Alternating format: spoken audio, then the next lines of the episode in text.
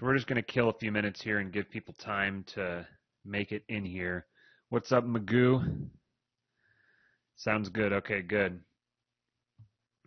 So yeah, it looks like comments are not coming through on the restream side. So I'm gonna have to figure out how how that is done. Well, we probably are crashing the servers damn near with all the. Yeah, yeah. It's all the all the people that are they're flying into this stream Yeah. right now. All right, it's just my level's a little low, so I'm gonna try to bring myself up a bit. Let me know if that's any better. Technology, technology's only come so far. it's only 2021. That's funny. It's actually it's kind of an interesting question. Is it a uh, is is all of our technology is that making us better? Is it is it uh, are we improving? Are we advancing as a human race, or are we regressing? What capacity did our uh, okay good sounds good. What capacity did did our, our ancestors have that we've lost that we don't have?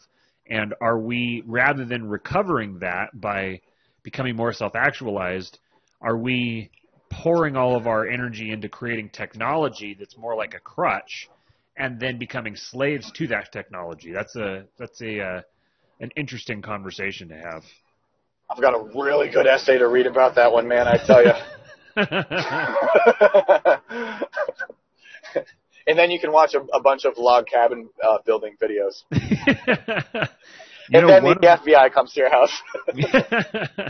one of my buddies is uh, who we actually we'll, we'll get him on here for a for an interview sometime because he is just an absolutely fascinating, brilliant man to talk to. But he was there as a media member when that arrest was happening. Wow. He grew up in Montana, and um, a buddy of his, or I think maybe his brother or something like that, was a member of the local press and wasn't able, like, got a tip, but wasn't going to be able to make it to the the the arrest. And my buddy Right. was a reporter in his school newspaper or something to something along those lines. And His school newspaper. yeah, yeah. So Wow. so the, his his brother or friend or whoever it was gave him a tip and said, "Hey, be here at this time." And so he was there when they were perp walking him out. That dude, you want to know? You want to know what is amazing about this whole conversation is um. All right, all right, here, here, here's a fun thing. If you're listening to this either live or after the fact, right? Leave a comment if you know or don't know exactly what we're talking about because we Yes. haven't specifically said. But Matt has said that he wanted to create an echo chamber, and we've talked about how narrow the audience is for this. And it's just like, is there anyone listening who doesn't know precisely what we were talking about, like right off the bat? I'm gonna guess no. I'm gonna guess doesn't know, but maybe, maybe one or two. You're to guess most people don't know who we're talking about? No, oh, I'm gonna guess almost anyone who's who's stumbling upon this in from in any way probably knows exactly what we what we were talking about. Um, almost, but um, but yeah, I'm just, I, like I wonder, like maybe there's one or two people who are just like, wait, uh, technology, log cabin, or what do you what are you, what are you guys talking about? You know what I mean? Montana? What? Yeah, Yeah. yeah, yeah. if you're listening in right now, okay, there we go. Yeah, Magoo. He says Uncle Ted. There's a there's a clue for you guys of if you didn't know. Of course, of course. I just wonder. Also, you know, I wonder the age. There's um, there's an age gap too. You know, with some people. I mean, that was like, and I don't even know. In our very minuscule age gap, um, if you remember what a sort of massive story that was, I remember. Um, but I don't. I don't even remember how old I was when he got arrested. I don't Fi- I don't remember it at all. I don't even. You, if you asked me what year it was, I wouldn't be able to tell you. Yeah, I wouldn't either. I bet Magoo knows. Yeah, Magoo. How old How old are you, Magoo? Do you know? Yeah. For anyone who's never Like, watched like to this know- here before, this is our standard fare for the first few minutes. We just kind of BS and, and work our way into it. Magoo says he's 38 and he remembers. I am also 38 and I remember. Um, so, am I 38? I forget. I think I am. Yep, I think I'm 38. that hasn't happened to you yet. It's gonna happen. If it oh, hasn't no, I, happened to I, you yet, I you're gonna- always forget what Okay. age I am. okay. All right. Yep. And I'm 32. Yeah. I think. Are you? I think Okay. I am. Let me think here. 2000, yeah, 19, yeah, yeah, yeah. 32. Just turned Yeah, 32 I- in December. I was. just wondering this, like this, all this like self-actualization type stuff.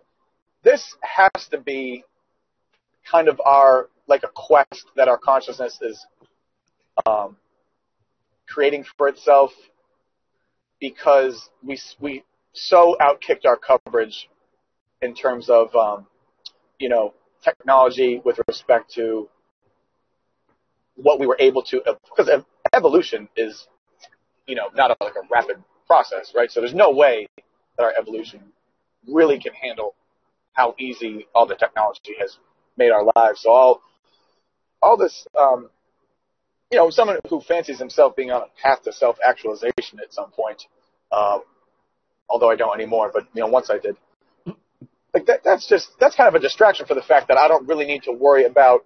Well, I mean, I'm going to, but like for modern man doesn't typically um, need to worry about how to hunt food, procreate, pass on life skills, um, you know, to the next generation, feel satisfied, be fine with dying.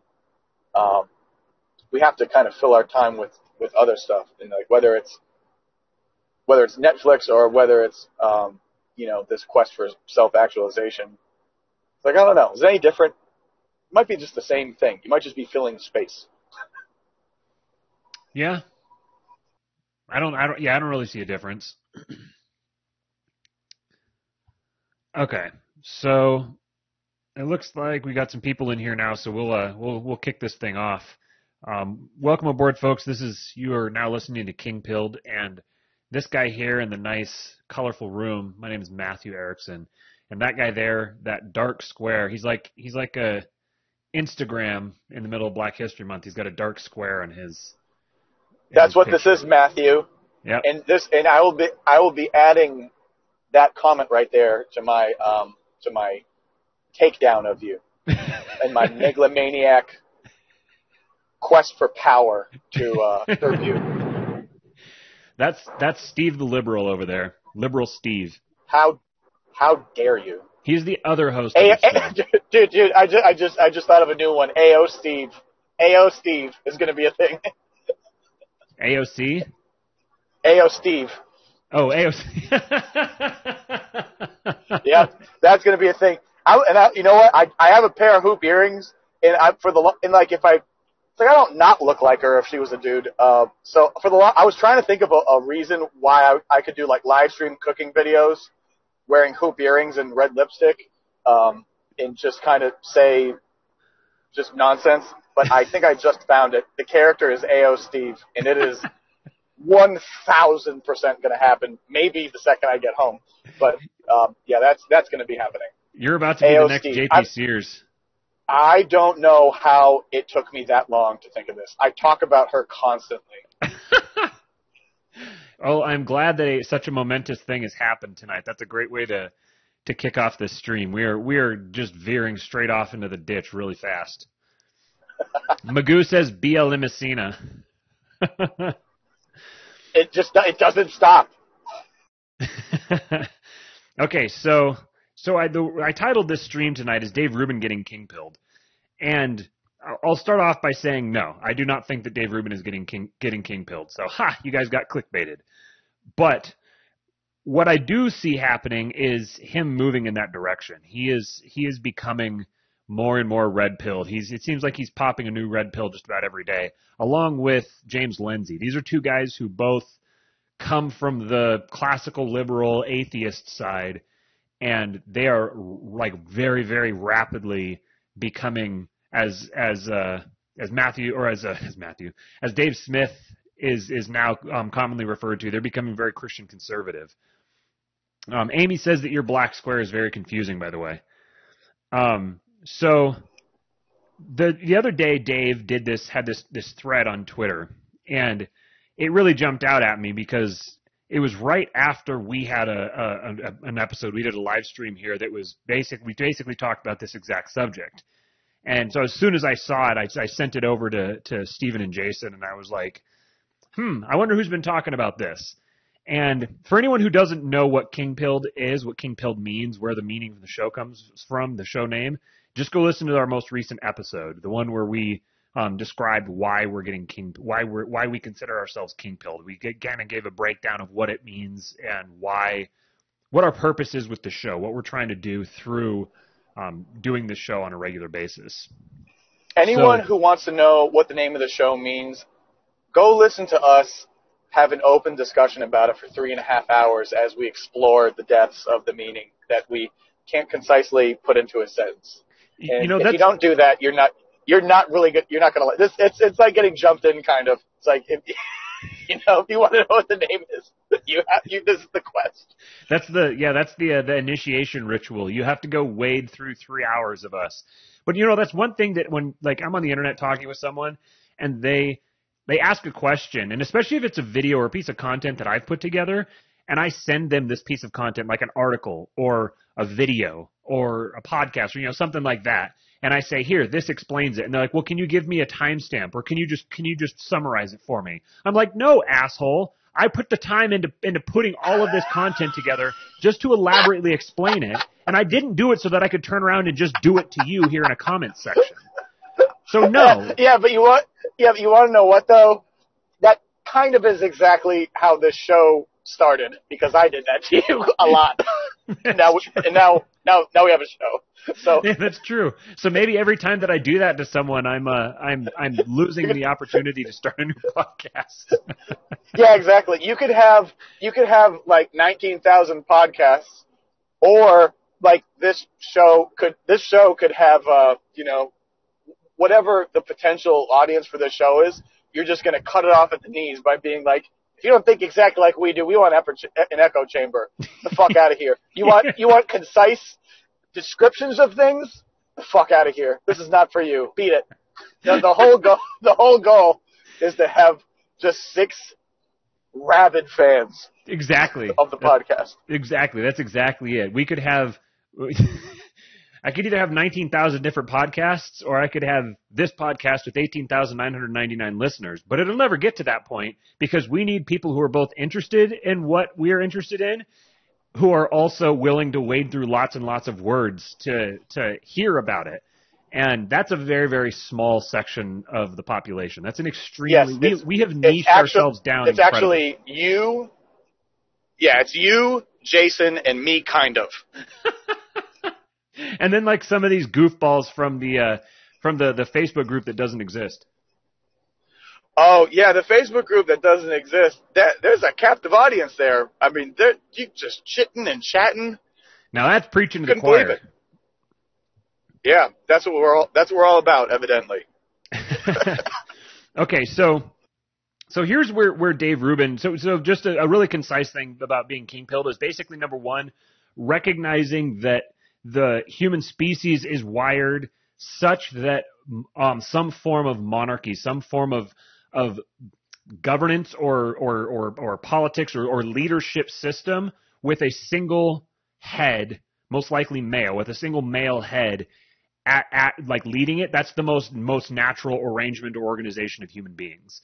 And that every every arrangement of human beings naturally trends toward that. And on a long enough time scale, every single arrangement of human beings will ultimately be some form of that. It starts with the family, it goes to the church, and then it goes to, if you notice that basically every single system of government, it doesn't matter whether you start started outright communism or whatever you start with, you always wind up with something with one single powerful head.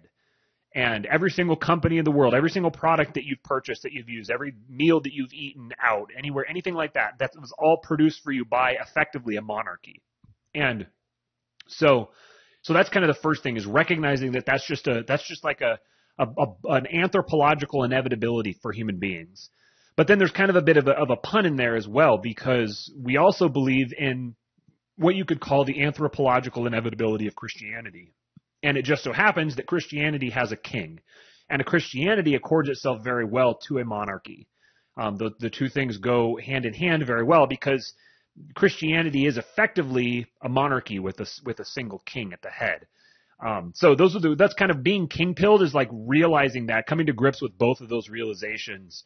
And so so I guess I mean this is basically a term that we've coined. Uh, so we're we're still kind of working it out and figuring it out as we go. But it seems to me like there's basically two parts of it there, and that's the two parts that I just explained. One is relate one relates to Christianity, one relates to monarchy.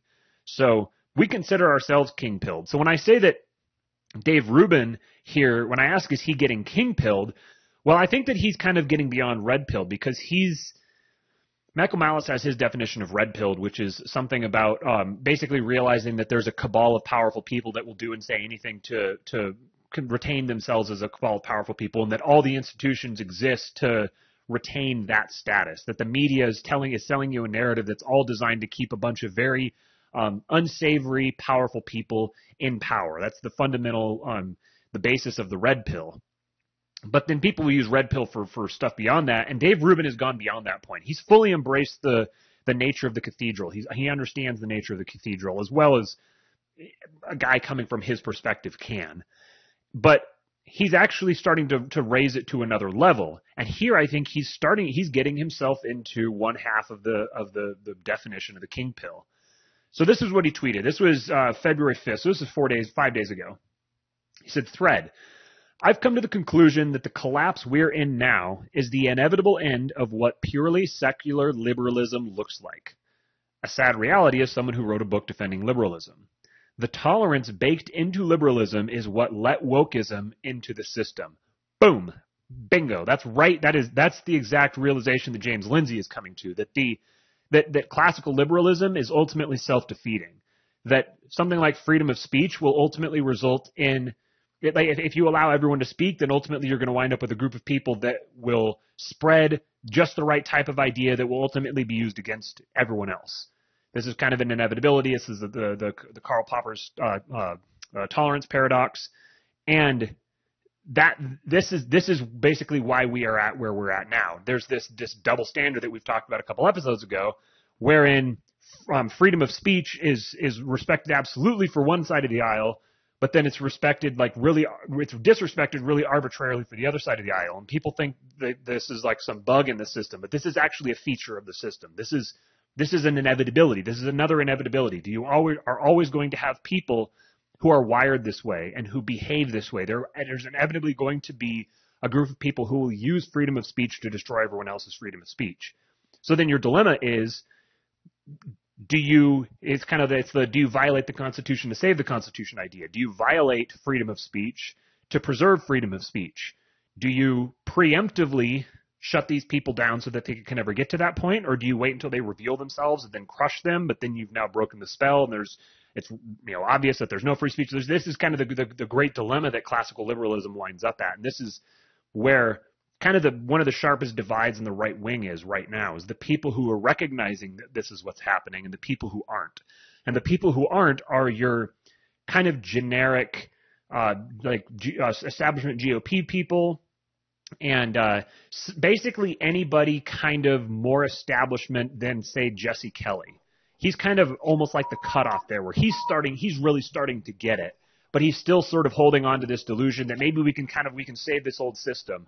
Once you get to get past that point, once you get once you realize that the system isn't savable, once you realize that every like there's an inevitability to what's happening now and it can't be stopped, you hit the black pill for a short period of time. That's where you just are like, you know what, screw it, nothing matters, who cares, fuck it all, let's let, let it all burn.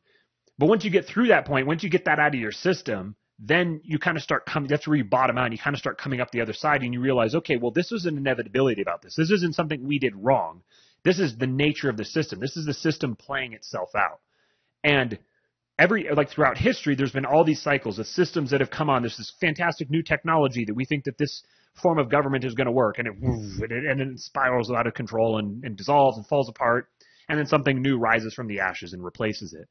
And we're reaching that point for for republicanism, little r republicanism, for and which is really any form of democracy is, is what is what is being like if, if even republicanism won't work, then that's the death knell in any form of any form of democratic uh, governance, at least that has been discovered or conceived of so far.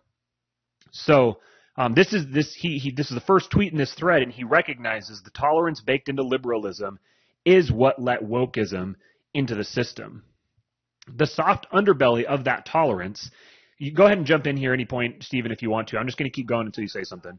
Oh, I just wanted to say I uh, I just uh, I just started getting into the anti-federalist papers.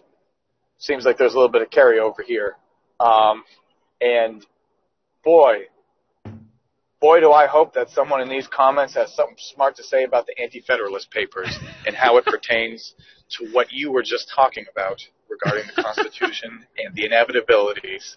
Because I know that it relates, but I didn't read enough to come up with an intelligent thought as to how to convey that and give any kind of unique insight. But I did want to say that yes, I read sometimes, and what I'm reading right now is the Anti-Federalist Papers. Thank you. This has been a special notice from Stephen updating you on his current reading list. And Patrick now, Henry. See, I read the show. well, that's good. So that means that here over the next couple of several weeks, however long it takes you to read them, then uh, you'll have some really good insights to, to bring to us. I actually haven't read them. I'm, I'm familiar with them. I, I know about them, but I've never read them. Yeah.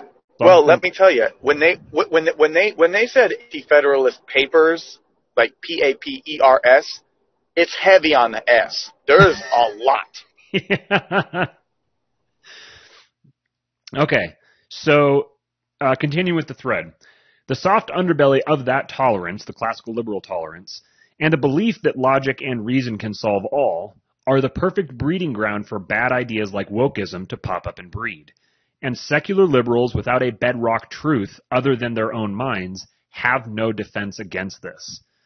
Our founders understood this, which is why the Constitution didn't grant us rights, it protected them. Just by saying that, just by recognizing that Congress didn't grant rights, it protected them, that puts Dave in like, not just like the 1% of the country, but like the 1% of the right wing. Because even, uh, I can't go anywhere without listening to people talk about how it's like your, your Second Amendment right, blah, blah, blah, or this, your constitutional right to do this. And it, it, that is, that is evidence alone of just how far the like I said last in our last episode that, that 2020 was the year of the pussification of, of, of the right wing of the Western right right, right wing, and that's evidence of it. They they that they, they've even lost that realization, that understanding.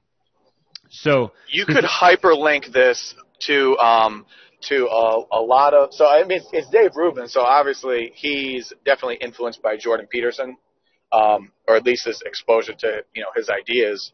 Um, because they're they're in that made up group that doesn't exist in real life. Um, but they he was a he was in What, an internet. What, what was no no no yeah well yeah that too. But uh, what the intellectual dark web was Dave Rubin included in that oh yeah, at any point when that oh was yeah, he was okay so member. yeah in what it, okay but Peterson Peterson too right Oh yeah, yep. so yeah, so they're talking about. So there was something. In, you're talking about the bedrock, right? And, and and you know, logic and reason can solve everything, and, and that gets into it gets into so much just right there.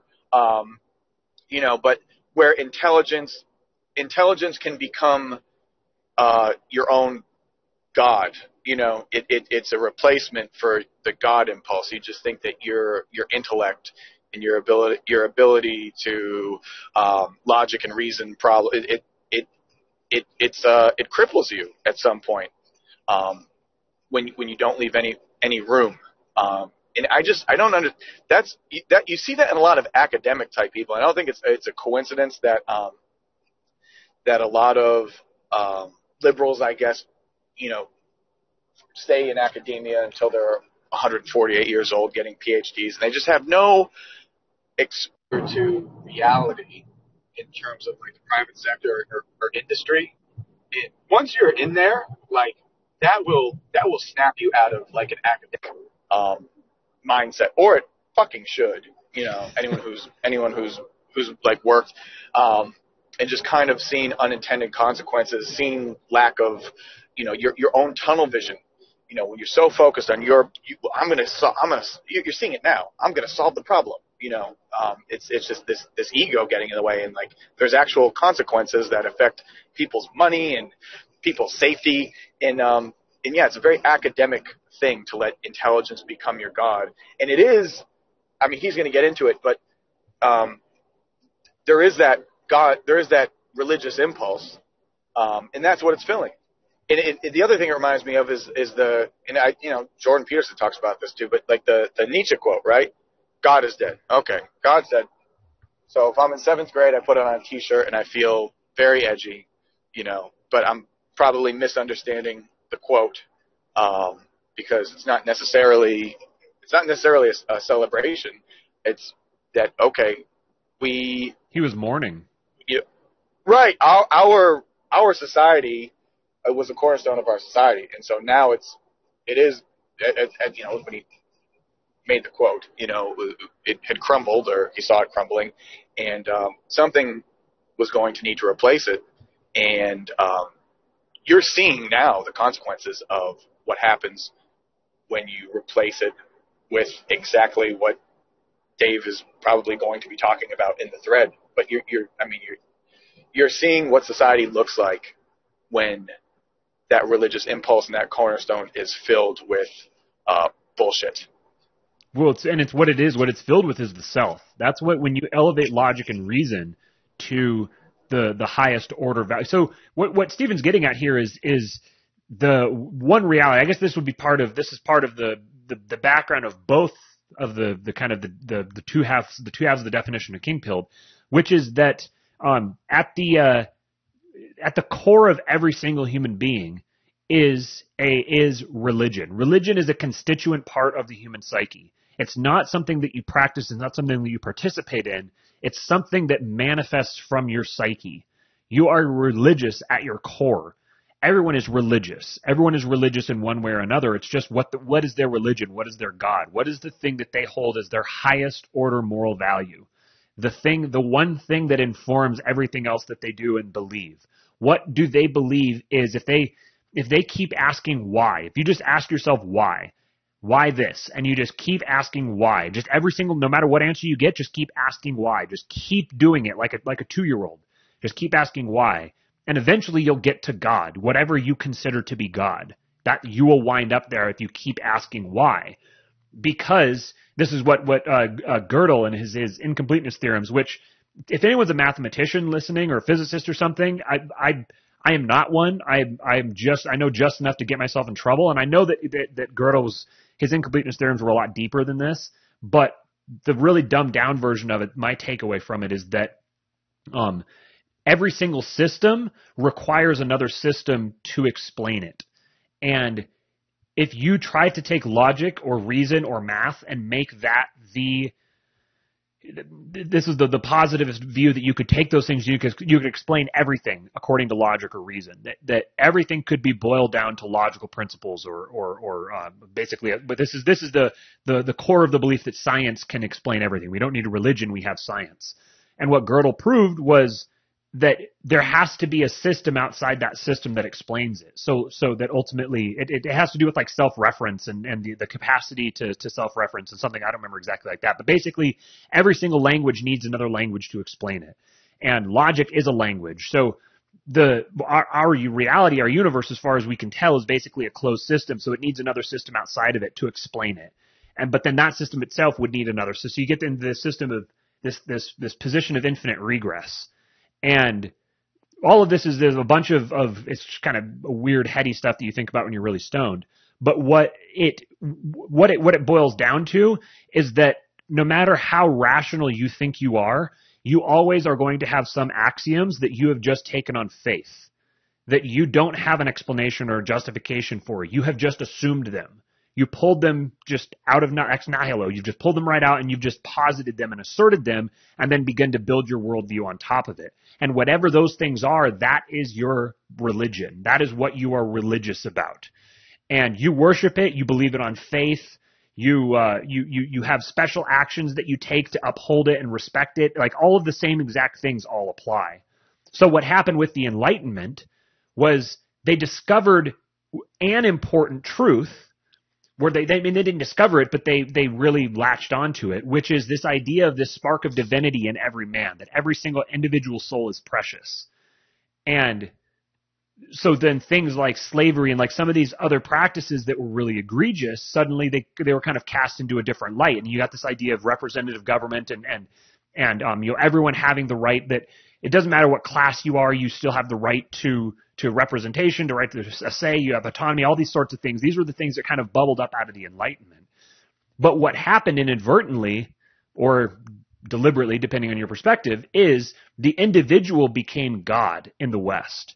The individual will, everyone, this is where you get this idea of choice, that everyone has to have choice. We have to respect the individual will. And the individual will is sacrosanct. And we must place the individual will as our highest order value, that every single thing that we do must respect the individual will. We have free will and we have to respect that. And they built an entire political system around this, but it's fundamentally flawed because the individual will is not holy itself. It's not a you're you're worshiping some you're worshiping a thing that's basically of your own creation. So this is this is man turning around and worshiping himself effectively. That's what democratic systems are. And they they they pulled God out and they slid slid the the, the self in the ego. It's basically ego worship. Uh, democracy is ego worship. Individualism is ego worship, and the this this is one of the big observations of Moldbug that the current like woke progressive popular culture is not only a literal religion, it's actually an evolution of Christianity. It's a it's a secularized atheistic Christian religion where they they they were reforming like starting with Luther and then progressing on through him, all the reformers they were reforming each like away from each other and creating this this succession of of, of reformations. And as Moldbug points out, it was inevitable that eventually they would reform God out of the church. They were reforming everything out of the church and stripping it down. This is the leftist impulse to take something good and strip it apart, break it down to its constituent components and start throwing things out in this search for perfection. But what you will ultimately wind up with is nothing. And that's what they've done to the church is they've stripped everything out in the search in the search of perfection. They're trying to create heaven on earth. And eventually they stripped God out of the church. And that's where we are now, where we have this the like the scaffolding of Christianity but with God pulled out and man, the ego placed at it in, in his place on the throne at the top of it. This is what the entire culture is all worshiping the the human self, the human ego.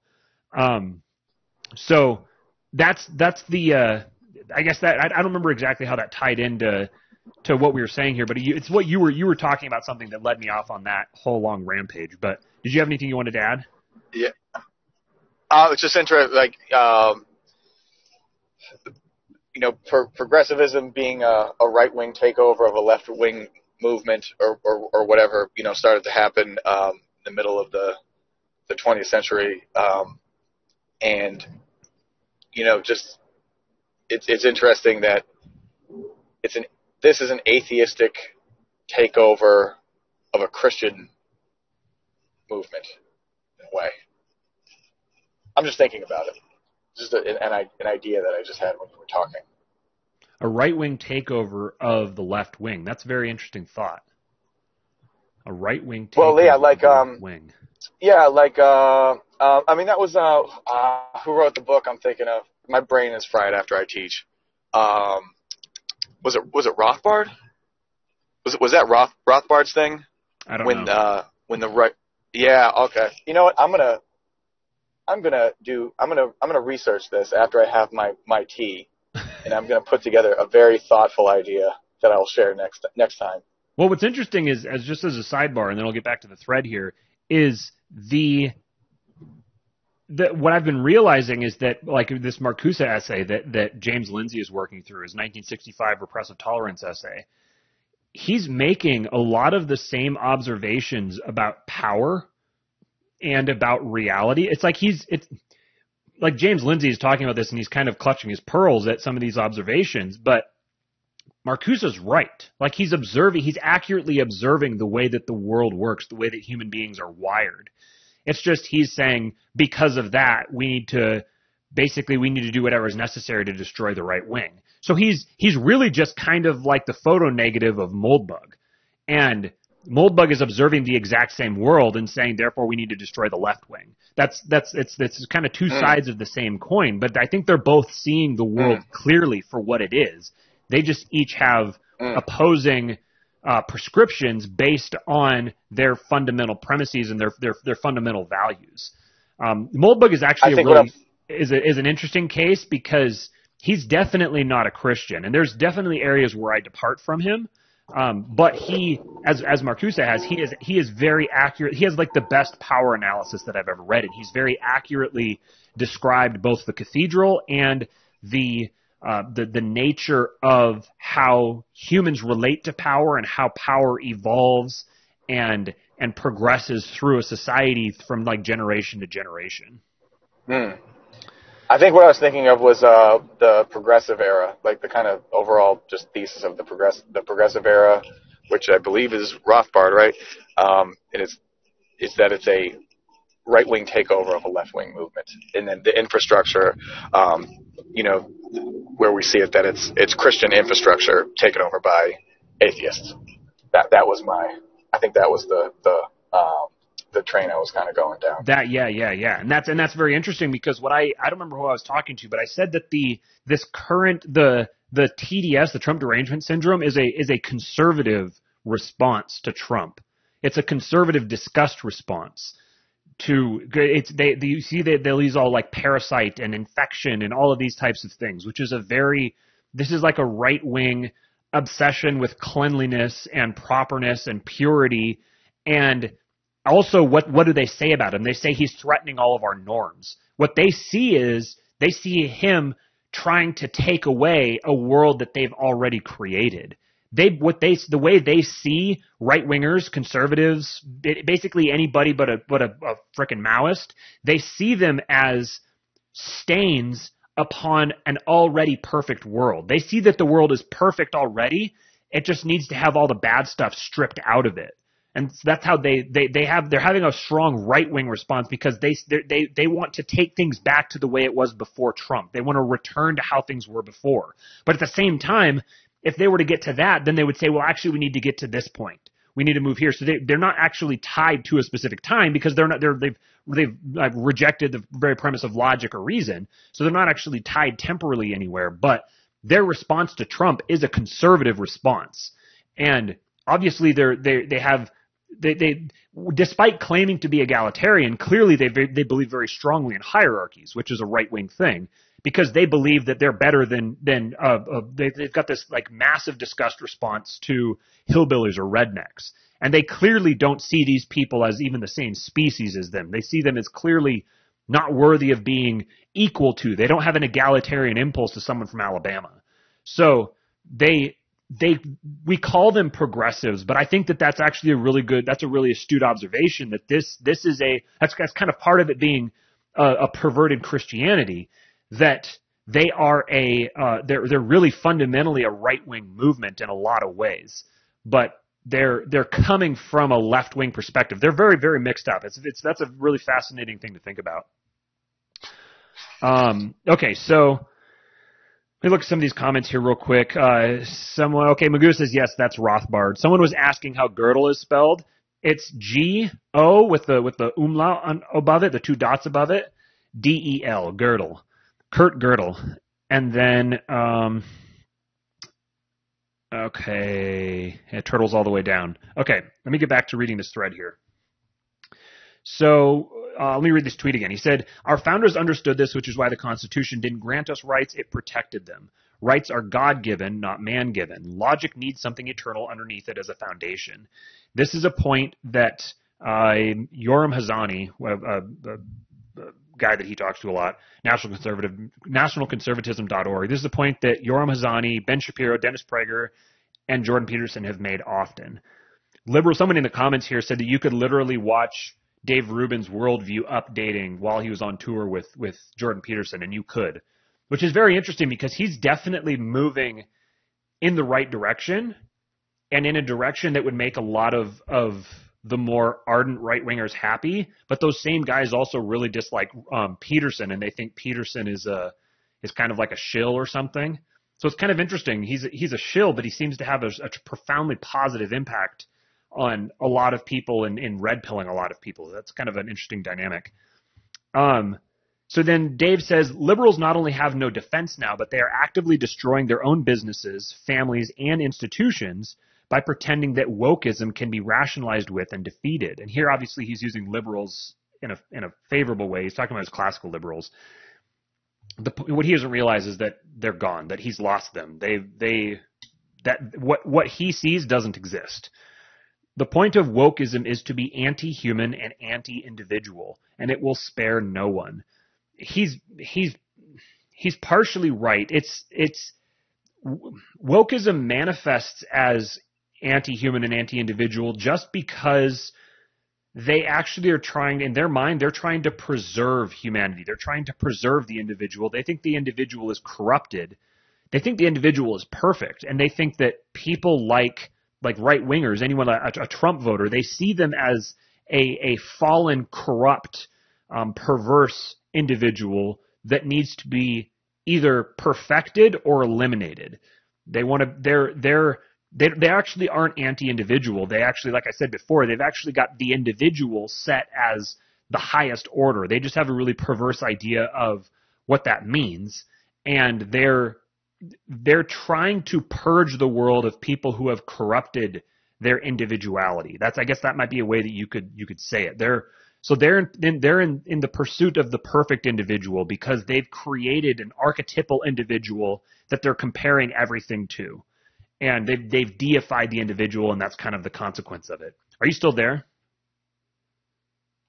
I think we lost. Yes. You. Oh, you yeah. No, there. I'm here. Okay, good. All right, your your your screen had frozen, so I was just making sure. Okay, so he says the point of wokeism is to be anti-human and anti-individual, and it will spare no one.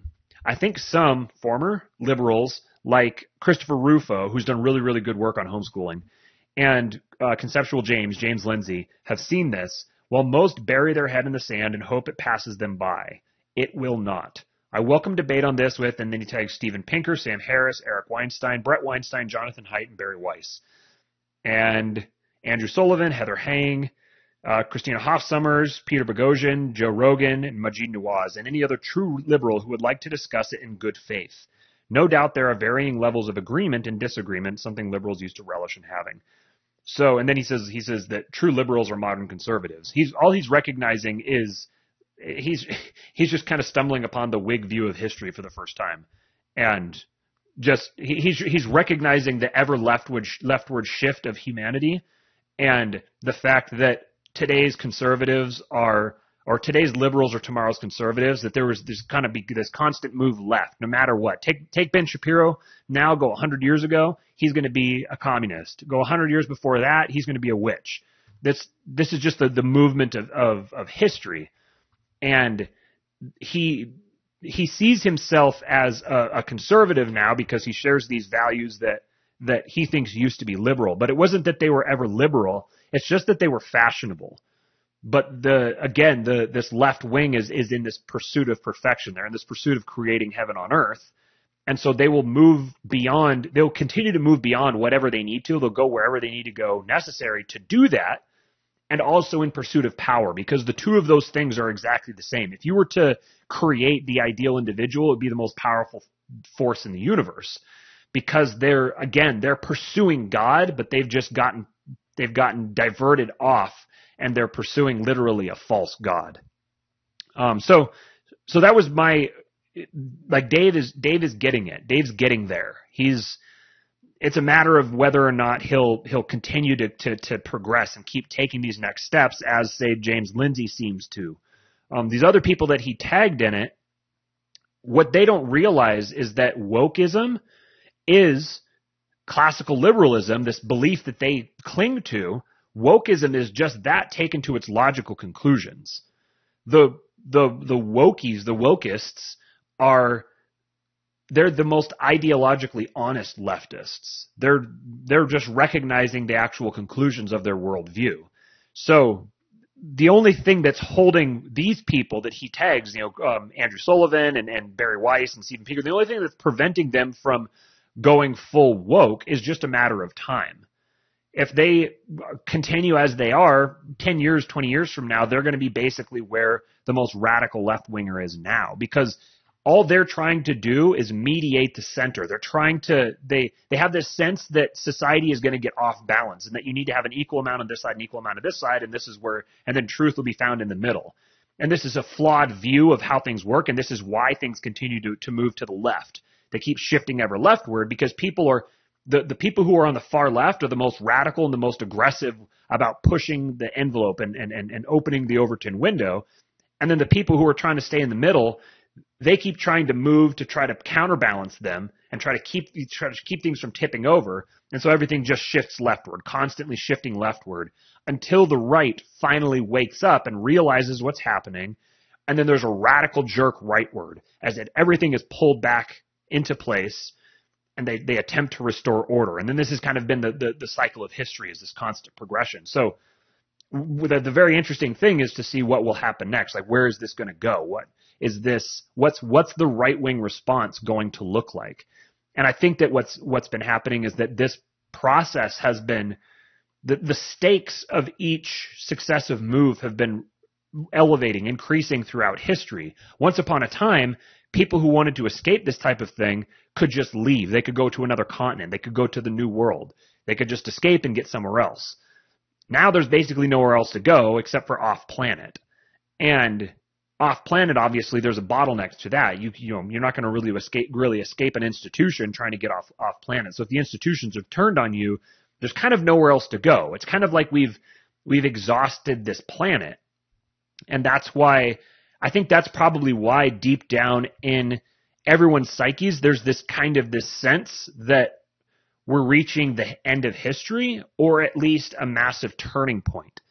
And yeah, I'm not going to go into this in this show, but as as a, a, sidebar, it's very interesting that that so many ancient religions and ancient people groups and stuff, they all targeted this time frame, specifically this generation, as the end of the world or the end of an age. They said that this is when it would happen, and there would be a massive cataclysm, and and and everything would be over and would would would restart. There'd be a, a great reset, which is very very interesting.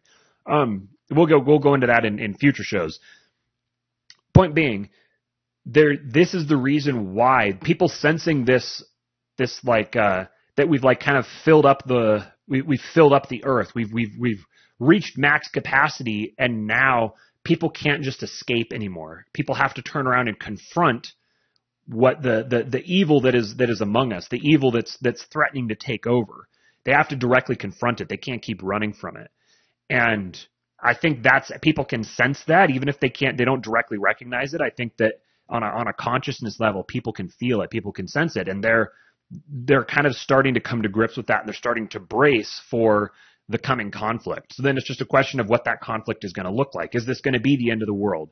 Or is some there going to be some kind of breakthrough and suddenly you know, we have a reprieve. That was part of my hope with, with Trump being reelected was that they would give us a reprieve. It would give us four years to kind of sort things out while he remained in the way as sort of a speed bump.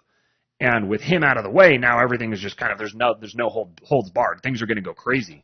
So it's so just a matter of when the right wing is think... willing willing to actually nut up and and do something, and then it's the extent to which that conflict goes. What were you going to say?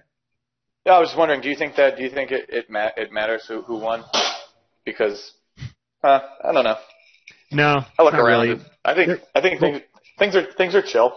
Both parties are essentially the same. No, I, what I I always say that no matter what candidate that you elect, you always get uh, John McCain. that's why that's why everyone who liked John McCain really really didn't want one of the candidates because they were afraid ding, ding, that he was going to be exactly that, John McCain. That was ex- you know that was like I I told you there's, there's always one thing maybe that was what we should open with is like whatever I was waiting all day to say that I didn't say in the stream that I like kicked myself. And so the stream before it was just like, you know, AOC not having a seat doesn't matter because look at Stacey Abrams. And this one is, uh, or last week's was, you, you know how, um, you know how like the, one of the points that we, that we were making in our, in our like initial Trump stream or, or it wasn't a stream actually, our, our Trump video that we did was that like, um, all of all of the worst people, you know, were react, were just bending over backwards, um, behaving like they were being doused with holy water, like trying to do anything to not allow Trump to be elected. That right. article, like, that was like beyond a, a cartoonish version of like what I would have expected was kind of like going on. You know what I mean? Like if if if if, if I came forward with that, um, you know, I, would be like, man, I probably should dial that back a little bit so doesn't come off so Alex Jonesy. But yeah, that, that's that's that's the thought that that's the thought that um, I had wanted to share that I forgot from last week. Tune in next week when you'll hear the thought that I wanted to say today that I forgot to say. All right, Matthew. Steven's on a uh, on a one episode delay. Um, yeah, just just the very use of the word cabal was kind of a, a tip off to that. That this is this is uh this is easily the biggest reveal that the uh, the cathedral has ever given of itself deliberately. And so then the question is, like we talked about last week, is they are they gloating or are they trying to get out in front of something because they know that something is coming? It'd be kind of nice if the latter was true. At the same time, that would mean that things would really get really unstable really fast because any sort of big reveal like that is gonna is is anything that that rapidly red pills a large number of people on the cathedral is going to cause a lot of instability really quickly. Uh, the, the the cathedral is going to snap into CYA mode, and and that's that, that has the potential to get really ugly. So there's there's kind of this perpetual tension between like the accelerationists and the I guess you might call them the like like Moldbug kind of his his his opinion, which is kind of just sit back, hold tight, um, kind of keep your keep your head down, stay out of the crossfire, and let the system burn itself out, and let the energy fizzle, and just be prepared when it does. And I guess my my position is sort of is, is kind of close to that, but not quite. Mine isn't just stay out of it altogether. Mine is don't do anything stupid. But on each individual basis, evaluate any possible opportunity you have and say, okay, what's the actual potential consequences of this, and am I willing to live with those?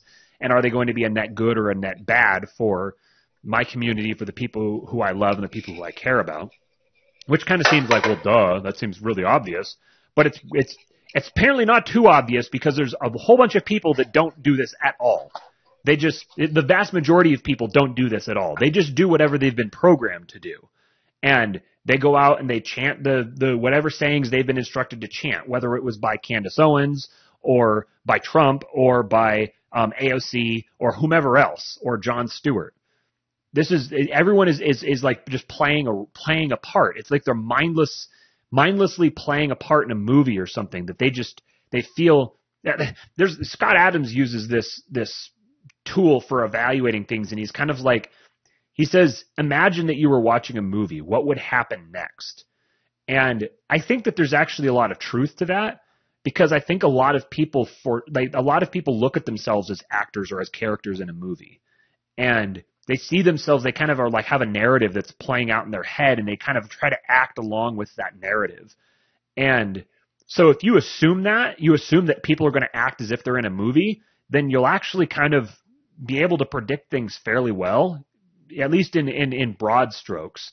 Um, the way things actually work out doesn't always isn't always what you expect. But, anyways, so one other thing I wanted to talk about today. I don't think we're going to go quite as long as we've gone in the past because I'm very tired. I actually did a very rare thing today. I took a nap before before this here, and all I did was kind of fall asleep for 10 or 15 minutes, but it kind of gave me a little kick in the pants. But now I'm just sort of running on adrenaline until the uh, until this the show is over and I can go to bed. But I had a sort of a brainwave a few weeks, or not a few weeks. This was actually probably a year, year and a half ago. And I wrote this really long thing, and I'm not going to read the whole thing today, but there was just one part of it I wanted to pull out and kind of noodle on and and leave it here for people to think about. And, and I'd be, I would be very curious to hear people's thoughts on this, especially people who are very familiar with the church or who might have grown up in the church or have studied a lot of doctrine or whatever.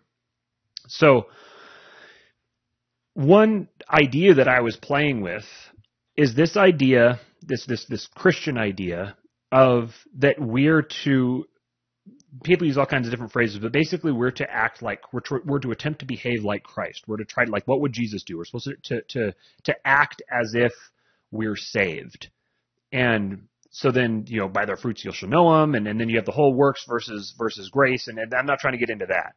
Just this broad general prescription within Christianity to behave as if you've been saved, to act as if you're a child of Christ, and to, in, in very rough terms, to avoid sinning, to try to not sin. That's kind of the, the prescription.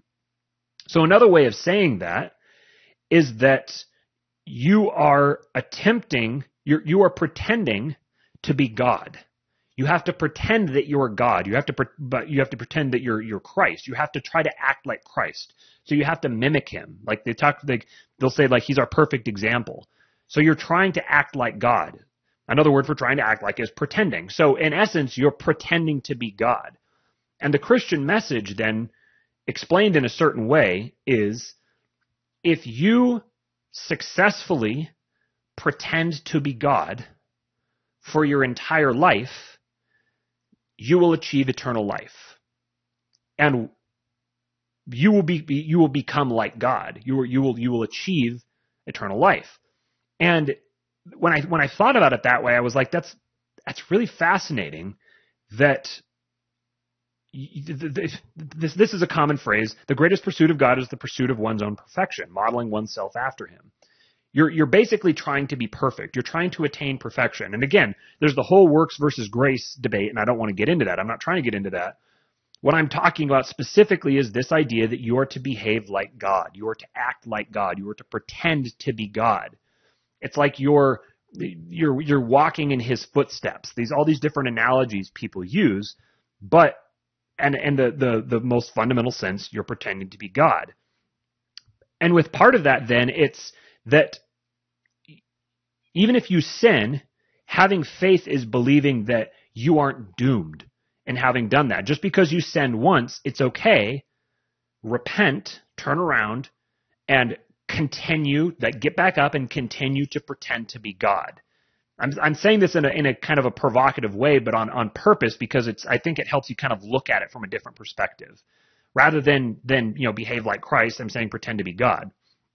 And, um, what I wrote here was, the greatest pursuit of God is the pursuit of one's own perfection, modeling oneself after him, and having faith that even though you sinned, even though you did something that wasn't modeled after him, it doesn't mean you're doomed. It doesn't define you because there was a perfect example who did do it. So if he could do it, anyone could do it. So it's not the acts that save you, it's the commitment to the acts. And that's that was what really this I guess it does kind of get into the works versus grace thing, but that that was what stood out to me is that your actual acts aren't what define you. It's your commitment to them. It's what you believe. And we've discussed, I think we've talked about on this show, and I've definitely talked about it on Willpower and Influence before, the what, what belief is, the power of belief, and you know, the placebo effect. If you believe that a pill is going to have a certain effect on you, it will have that effect on you. Human belief is incredibly powerful. We literally, we talked about this on the show today. We, you literally are creating the world around you with your beliefs. If you believe that something is the case, this is your law of attraction thing. If you believe that something is the case, there's this like a kind of a universal force that makes that thing become the case. And so then it's not the acts that save you, it's the commitment to the acts. It's the belief. That was the part that that really uh that that kind of that that that that I, I don't know what word I'm looking for here, but that just kind of rattled me a little bit. It made me this this the the core of it is belief. It's this. It's not what you're actually doing. It's where your mind is directed. It's where your um where your focus is. And I realize that this that this sounds like kind of like really duh obvious stuff, and I'm I'm struggling for the words to describe the the phenomenon that I'm that I'm seeing in my head.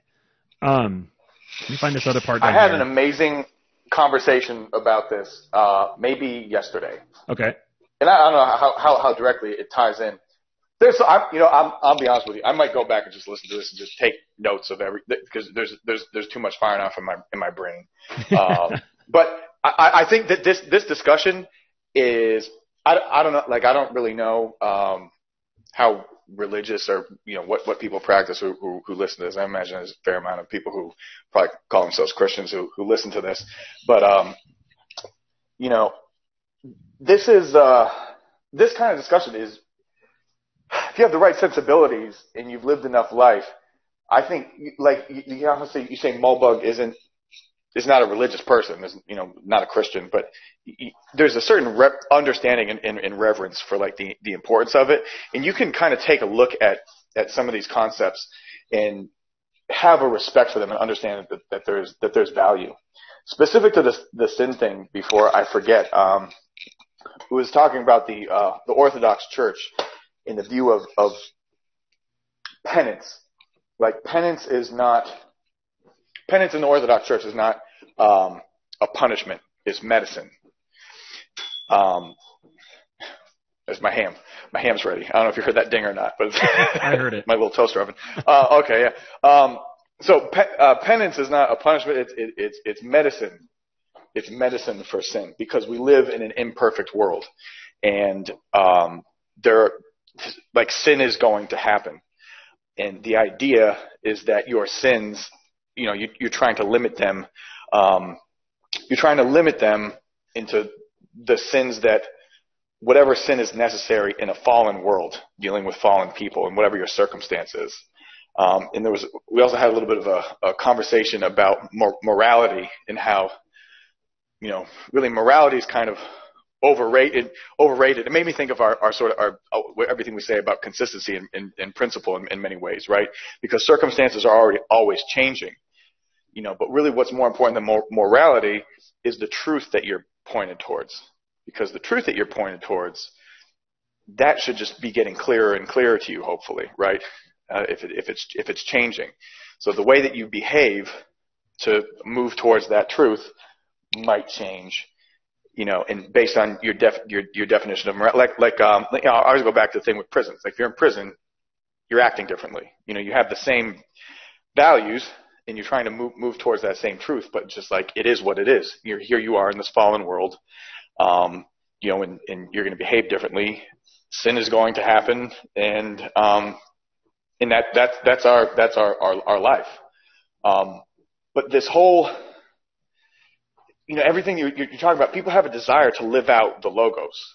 Like that's that's just in them. And you're, you're talking about the Enlightenment, and um, you know, uh, the, the big idea of you know, everyone being treated, you know, equally in, in, in some regard. It's like, oh man, yeah, brilliant. Guess what? Old Testament.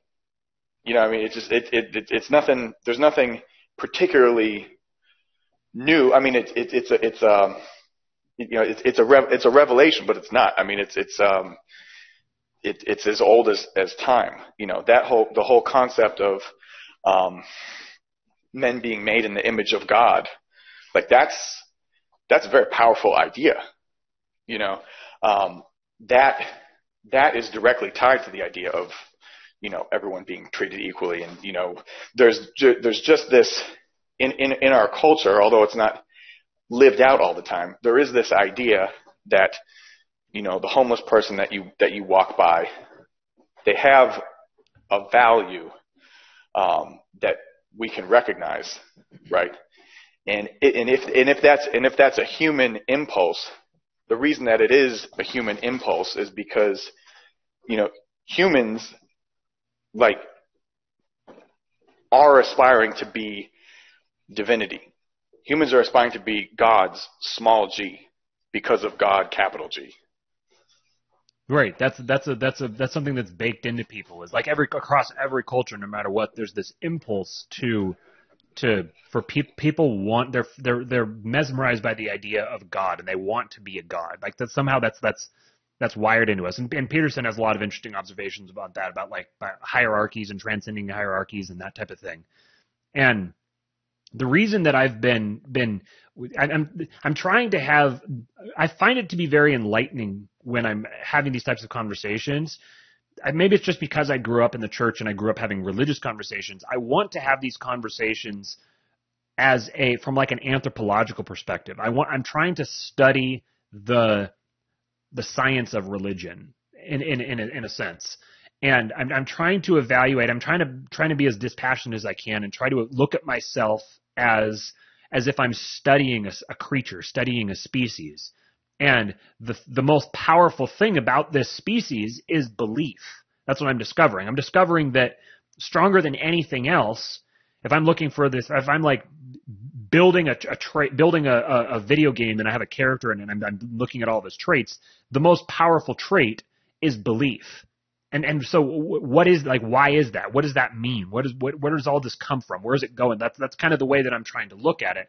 So but but I have all this this this I'm, I'm wired to think about these things in a in a religious way, and I'm trying to think about the religion in a scientific way. Because one thing that I've just I've, I've, I'm convinced is true is that the deeper into science you dive, the closer you get to religion, and the deeper into religion you dive, the closer you get to science.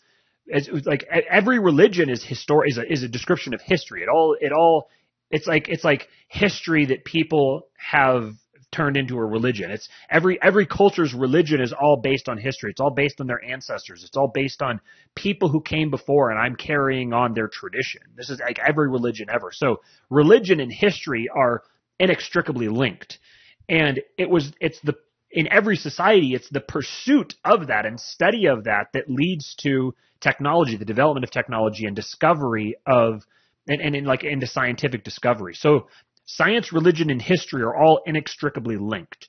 And I've done a lot of studying of history and I've done a lot of studying of religion, but I've I'm, I'm trying to apply a, like a scientific perspective to those things. And I realize that I'm I'm this is it's dangerously close to the whole um, placing the, the the human rationale as the highest order.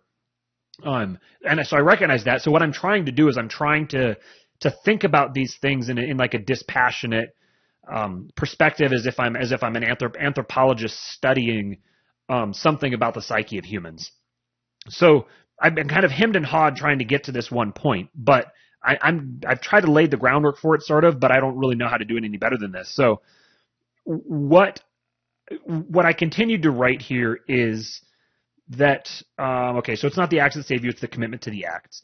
To know the heart behind the commitment, you must know love. Love is the thing that you know when you see it. It can't be defined, it can only be observed and recognized.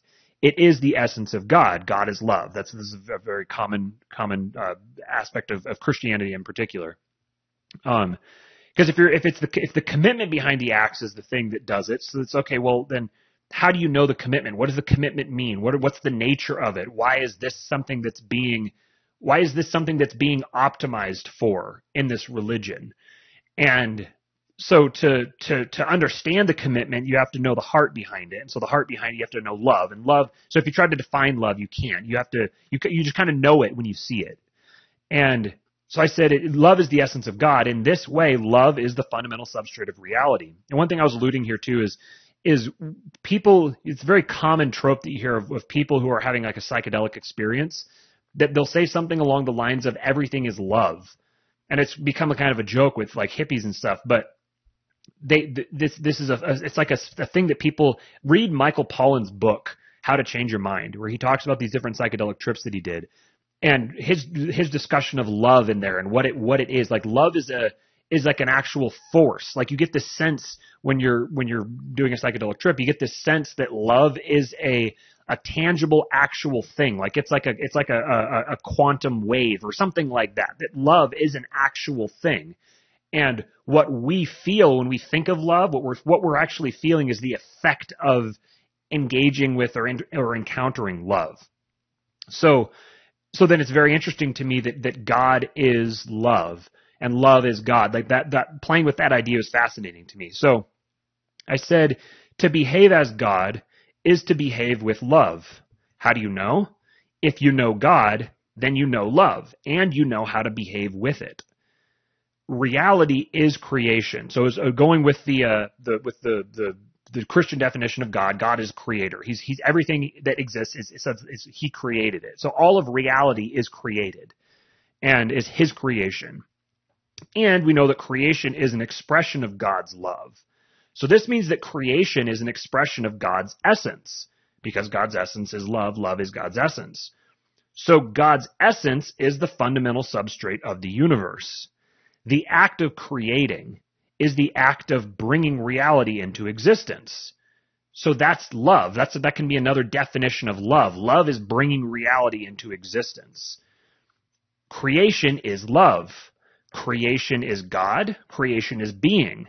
Being is God. God is love. Being is love. Being is creation. You don't have to necessarily understand that. I'm playing with the ideas and bouncing them off of each other. You can go back through and listen to that and write it down or whatever if you want to try to understand it better. But there wasn't particular meaning embedded in that. I'm just reading what I wrote. So, to pursue one's own perfection is to pursue being, which is to pursue creation, which is to pursue reality, which is to pursue love, which is to pursue God.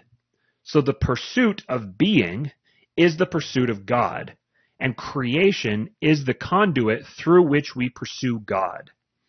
So here's the idea that I was playing with. Behaving like Christ equals pretending I'm God. If I pretend, this is the story of the gospel in essence, if I pretend I'm God earnestly enough and believe that I can become like God, I will achieve salvation from death. So death then is doubt. It's the opposite of belief. Death, belief is life. Doubt is death. Death is doubt. And power over doubt is power over death. So then salvation is permanent power over doubt. So this is the summation, the summation of it. Another way you can describe this is if you believe that you will live forever, you will. That's the way that I, I, I, I kind of boiled it all down. So somehow belief is such a powerful force that if you employ it directed toward living forever in the in the in the the, the, the prescribed way according to Christianity, then you will live forever. And so what this means is that is that the there's this capacity to think yourself into eternal life, kind of. And so what I'm what I'm where I got myself to is is um, realizing how much that sounds like the exact same thing that I'm criticizing in the in the the, the liberal the the, the modern um, deification of the individual and and the elevation of logic and reason and and to the to the to the the highest levels possible and thinking that you can solve everything with that. Fully recognizing that i still can't deny this conclusion that i've come to. And yeah, I guess I don't really have a conclusion with that. I don't really have a, a, a meaning for it beyond just this is. It's kind of like I've I've I've done like a science paper and I'm just presenting my results, and and you can take from it what you will. But what this also tells me, I guess here's a takeaway you can you can have is that if you aren't regular regularly creating, you are gradually dying. Because creation is the act of being. Being, if you are being, you're creating. You're in the act of creating. And when you stop creating, you start dying. So belief is the process of continually creating. And um, so, yeah, that that would be that's this is like a, a, message that I'm telling myself because that's one thing that I've done with with getting into the, doing this show. That I'm very grateful to Stephen, to Liberal Steve, for persuading me to to get out and start doing these shows is because um, it gives me this urge to continue creating and to to put stuff out there and and you know not to bottle stuff up but to actually put it out there and just just kind of let it be and let people do with it as they will. So I'm very fascinated. I've seen some comments have been coming through here today, and I didn't fully expect to to kind of get into all of this, but I'm very curious to hear what what people have to say about this. And if it if it seems like I've just kind of lost my nut, if I'm off my rocker, um, then I'm glad to hear I'm glad to hear you contribute that to the conversation. Um, but I'm, I'm very curious to hear if this made anything click for any of you guys the way that it did for me. Because it gave me a whole other series of thoughts and stuff that I'm not, that kind of, if I start going into that, you definitely will think that I'm off my rocker. Um, so I'll save that for another time. But um, let me know. we always get me. to God because um, what you know. It, it just it, it, it's that it's that quote. You know, you, you seek wisdom and you'll find God. Yes. that's what I mean. We're we're trying to we're trying to figure out the situation around us in a massive amount of history that you know caused us to um, to reach this point, and we're just constantly seeking wisdom, and that's I don't I mean it makes sense as to why the conversation always uh, gets back here, um, because if you seek wisdom, you find God and aliens, and that's where we always end up is God and aliens. Well, I'll say this: that was Romans eight seventeen, was it? Now, that? if we are, it's Romans eight seventeen that that he was talking about. Right now, if we are children, then we are heirs, heirs of God, and co-heirs with Christ. If needed, we share in His suffering in order that we may also share in His glory. Oh, that's a very interesting thought. I'll need to chew on that one. I get these kinds of things. Please, please give me these kinds of thoughts because I get this stuff and I'll just sit on it and I'll chew on it for a while. And I found that I can, if I just throw it into the back of my mind and just let it go for a little bit, then um, next time I'm I'm having a, a thoughtful con- contemplative moment, stuff like this will pop up and it'll all coalesce. And that's like my favorite thing. There's nothing more energizing to me than having different seemingly unconnected ideas connect themselves and and kind of discovering a new realm of reality that I didn't that I didn't know was there. I'll say this that right now, if you really put a gun to my head, I would say that I'm most inclined toward simulation theory, believing that we live in a simulation. But the idea that I'm trying to flesh out and that I'm playing with is that the Bible is describing simulation theory. That the the the the, the story of Christianity, the the story of the history of Christianity, is a narrative based explanation of simulation theory. I think that at the at the like the meta meta level, they're the same thing. And this is why I said last week that that Christianity is a meta truth. Like it's the the the truth contained within the gospel is true whether or not the historical events actually happened. You still arrive at the same conclusion, I believe. And so it's it's not just that the the gospel is true. It's that it's the best way I can come up with to describe it is that it's meta true, and it's true on a meta level. So um, I that's why I think I I, I want to continue exploring this from trying to look at it from the outside as much as I can because I'm very familiar with the view from the inside, but I want to see the view from the outside as well so that I can I can better understand it. And I fully recognize that some of the stuff that I've said here and some of the, the things that I'm alluding to are going to make some people really uncomfortable. I'm I'm very familiar with with with Christians and I've talked to them my entire life and I know that um, some of the stuff that I'm saying and thinking people there's some people that'll even consider it like blasphemous, but I don't have anything else to do for the rest of the rest of my life with my mind other than like in all the downtime than just think about this stuff. So I'm just going to keep thinking about it and let it let it let let it go where I'm going to go and um you know and and, and trust that as, as I'm as I keep my mind bent on truth and focused on truth and attempting to to align myself with the source of truth whatever that is if the gospel is the truth then I that's where I'll wind up. I don't need to be focused on it necessarily to to still wind up there as long as I have a commitment to truth. So that's my that's my commitment to myself. That's my commitment to you guys is that I'll stay focused on the truth and attempting to discover the truth and you know let it let the search take me where it's going to take me. All right. So my Nelson, you mean the Earth isn't literally is, isn't created in literally seven days? That's that that's a, that's an interesting conversation. I don't know. My my commitment um, that that's Matt's commitment, and Matt speaks only for himself. My commitment is that I'm going to start doing AO Steve videos um, immediately, if not sooner. So be on the lookout for that. Be on the lookout for yeah, AO this Steve is, um, videos. I, I like. I think that you need I, to turn this into a bit. Like I think this really is. I think you've got JP Sears potential with this kind of thing. Yeah, I think I do too. To be honest with you, um, man, there's like a really, oh gosh, the it's just yet another yet another person that once once once we get this logo thing figured out and then the audio thing figured out, we start having some guests. I have just the best person to talk to about all this stuff, and I, I think that pe- it would just connect so many dots. And um, was it the guy you were telling me about? Would love it. Yeah. Yeah, he looks. Man, I mean, it, it. Oh God, but like, you want to talk about, you know, the interpretations of the Bible, um, you know, literal and, and um, you know, otherwise. Oh my gosh, just the the, the comp. We could just do like a whole show just on on that probably. Um, but there's just so so many dots to connect uh, with, with this guy. I, it would just be fascinating, um, you know, for for um, for people to hear. But um, man, one one thing one thing that that he said to me recently when talking about, um, you know, what makes uh, or- Orthodox Christianity a little bit uh, a little bit different in terms of um, the interpretation is he said to be he's like you got to be careful when anyone, anyone is kind of talking specifics because one thing that um, Orthodox Christianity does is it leaves it leaves room for for mystery. It leaves room room for God. So if people are giving you an interpretation with a ceiling and a floor, that's that's where um, that's where like orthodoxy would would part ways.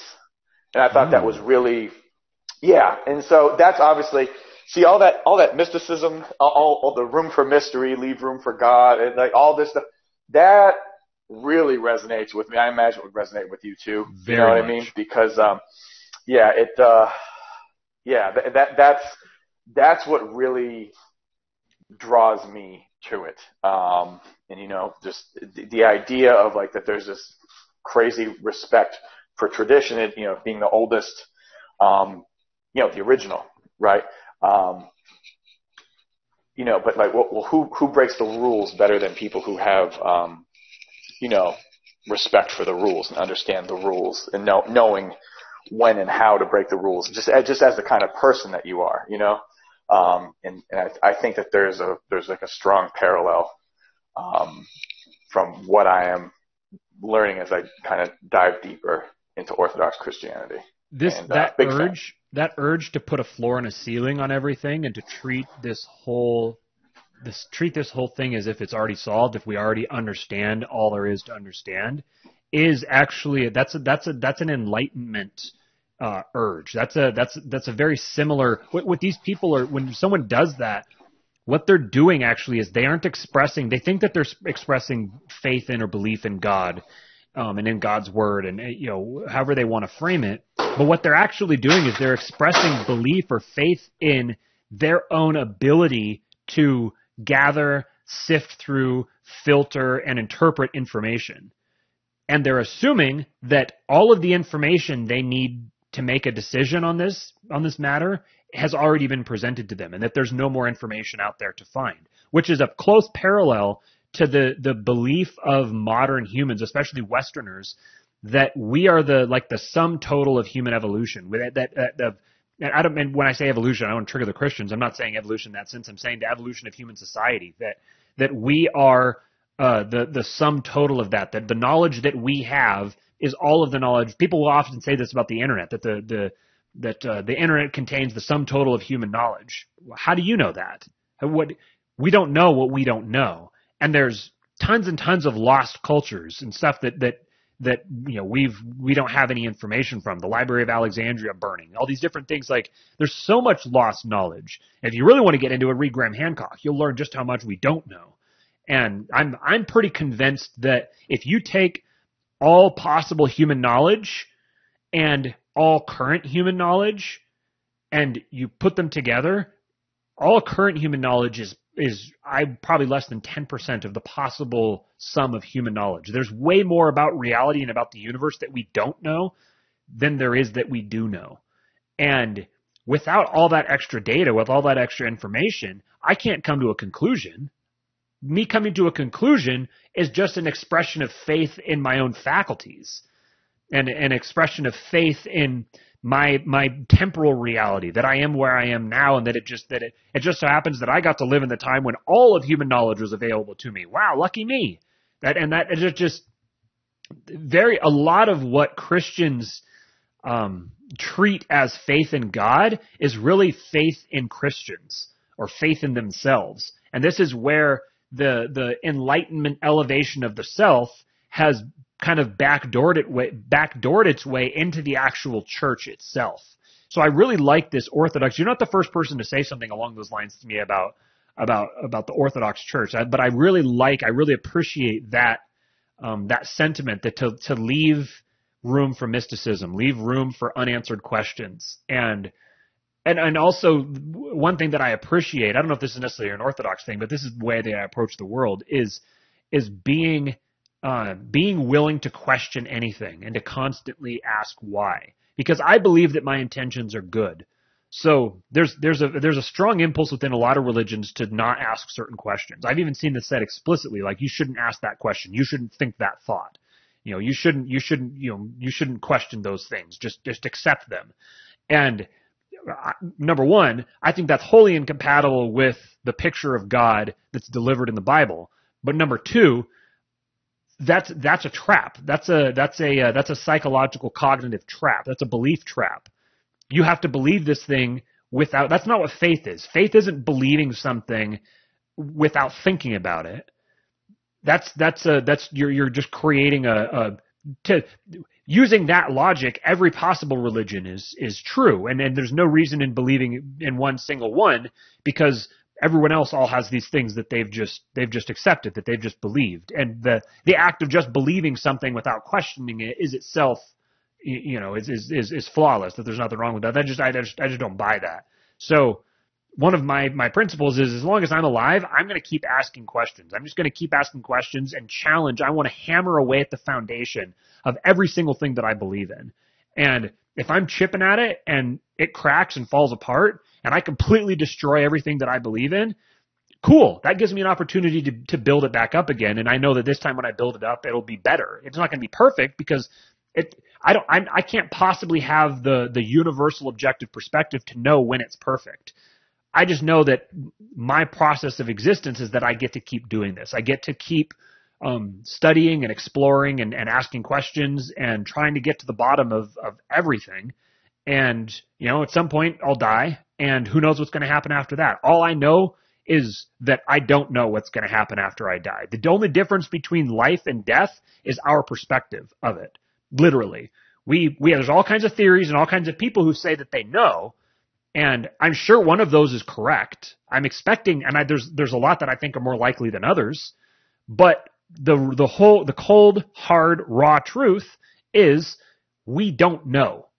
We literally don't know. It's the only difference is when we're alive, we know what's happening. When we're dead, we don't know what's happening from both directions. So I'm going to spend the rest of the time that I'm alive asking as many questions as I can and trying to get to the bottom of as much truth as I can. And I'm just going to every day try to direct myself to the source of truth, whatever that is, whatever, however that's defined. I just want to align with it and connect with it and then learn what it, what it has for me to learn. And at the end of this life, maybe I'll have another one or maybe I'll find out the, the, the whole, the way the whole game works. But either way, I'm going to be happy about it. The, um, it seems dubious that we know what's going on in this life. Yeah. These days. Uh, do you do you like them? Can you see them? They work. Yeah, those are those are pretty snazzy. Yeah. You just need to you just need yeah, to build think... up the uh, you just need to get a little more of the the, the red lipstick going. Yeah, there you go. Oh yeah, lip, I, lip I have right now. I have no. Believe it or not, I have no red lipstick on right now, but I. uh I couldn't I will. tell. I will for the videos. I will for the videos. They're they're coming. You think this is bullshit? They're theyey're coming. You need to get they're those coming. eyes a lot wider. Doing, you need to get the crazy eyes. There you go. There you go. AO Steve. Uh, yeah, Alrighty, man. guys. AO Steve. On the heels of this, uh, this, this religious conversation here, man, all just all over the place. This fucking thing that we're doing. This is here you go. This is King Pilled. This is this is this show for you. If you if this you, is what it is. If you sat through this whole show, then then you'll like you'll you'll like listening to us. you must. uh, all right. Do you have anything else? I don't know. Yeah, Matthew, I do.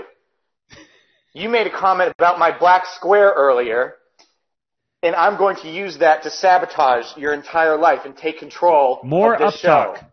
More up talk. all right, guys. So uh, this is this has been King Pilled. If you could do us a favor, if you could if you could like the show, no matter where you're watching it, like it and share it, and uh, subscribe to our YouTube channel. That's where we really want to try to get as many numbers as we can, so that uh, when YouTube inevitably bans us, right? Yes. As soon as YouTube bans us, at least we'll have one group of people, and we can tell them where else to go. I'm sure that where we'll wind up is Gab, but for right now, this is uh this is this is what works. Oh, Steve is friends with Jason McCrary. Nice, buddy. Yeah, we're Jason will be back on again. He's just got some stuff he's he's sorting out right now. He's really busy with with with life and with kids and and his kids wrestling and all that, but he'll be back. Anyways, so yeah, like the show, share it, subscribe. Um, you'll get notifi- notified on YouTube when we go live. And people keep asking us if we're gonna if we're gonna actually get this uploaded as a podcast so that they can listen to it elsewhere. And yes, we will. We're just extremely lazy and slow and also busy. So uh, Yeah, and just and just and listen. Enjoy this YouTube version while it lasts, because once we're on Gab, uh, I'm gonna make sure that we go full Gab pandering. So it's gonna be a whole different show. We're gonna have uh, like it's gonna be about um, it's gonna be about you know the whole King deal, but it's gonna be a Make America Great Again crown. Like it's it's it's going off the rails once we get on Gab. Basically, all the stuff that would get us kicked off of YouTube is all the stuff is only the stuff that we're going to do when we're on Gab. Exclusively. Yep. All right, guys. This has been fun. Thanks for uh, thanks for sitting through this. Thanks for everyone's comments. I haven't been able to get all of them, but uh, I'm going to go back through and read them. So uh, this has been a lot of fun. Thanks for tuning in.